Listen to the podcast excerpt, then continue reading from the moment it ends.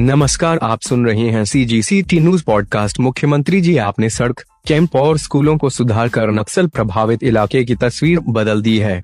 अब यहाँ लोगों में नक्सलियों का खौफ नहीं, बल्कि आगे बढ़ने की चाहत है। यहाँ के लोग सरकार की योजनाओं का लाभ भी उठा रहे हैं। कभी नक्सली संगठन में कमांडर रहे मरकम मुद्राज ने कोंटा में आयोजित भेंट मुलाकात कार्यक्रम में मुख्यमंत्री भूपेश बघेल को आप बीती सुनाई और कहा कि, मैं आपसे हाथ मिलाना चाहता हूँ। इस पर मुख्यमंत्री ने बड़ी आत्मीयता से मरकम के कंधे पर हाथ रखा और हाथ भी मिलाया। मुख्यमंत्री ने मरकम के मुख्य धारा में लौटने पर सराहना की और उनके लिए ताली भी बजवाई। मरकम के हाथों में बंदूक पहले भी थी और आज भी है। फ़र्क सिर्फ़ इतना है कि पहले खौफ ग्रामीणों में था और आज नक्सली इनके नाम से कांपते हैं।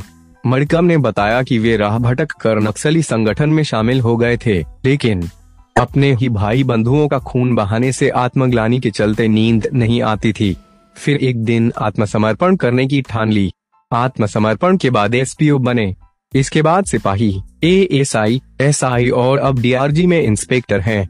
मरकम बताते हैं कि कभी उनकी पत्नी भी उनके साथ संगठन में थी।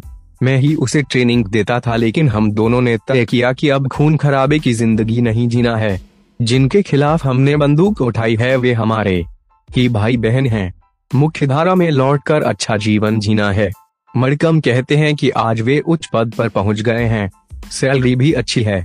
इस कारण बच्चों को अच्छे से पढ़ा पा रहे हैं। मेरे तीनों बच्चे इंग्लिश मीडियम स्कूल में पढ़ रहे हैं और अच्छी लाइफस्टाइल जी रहे हैं।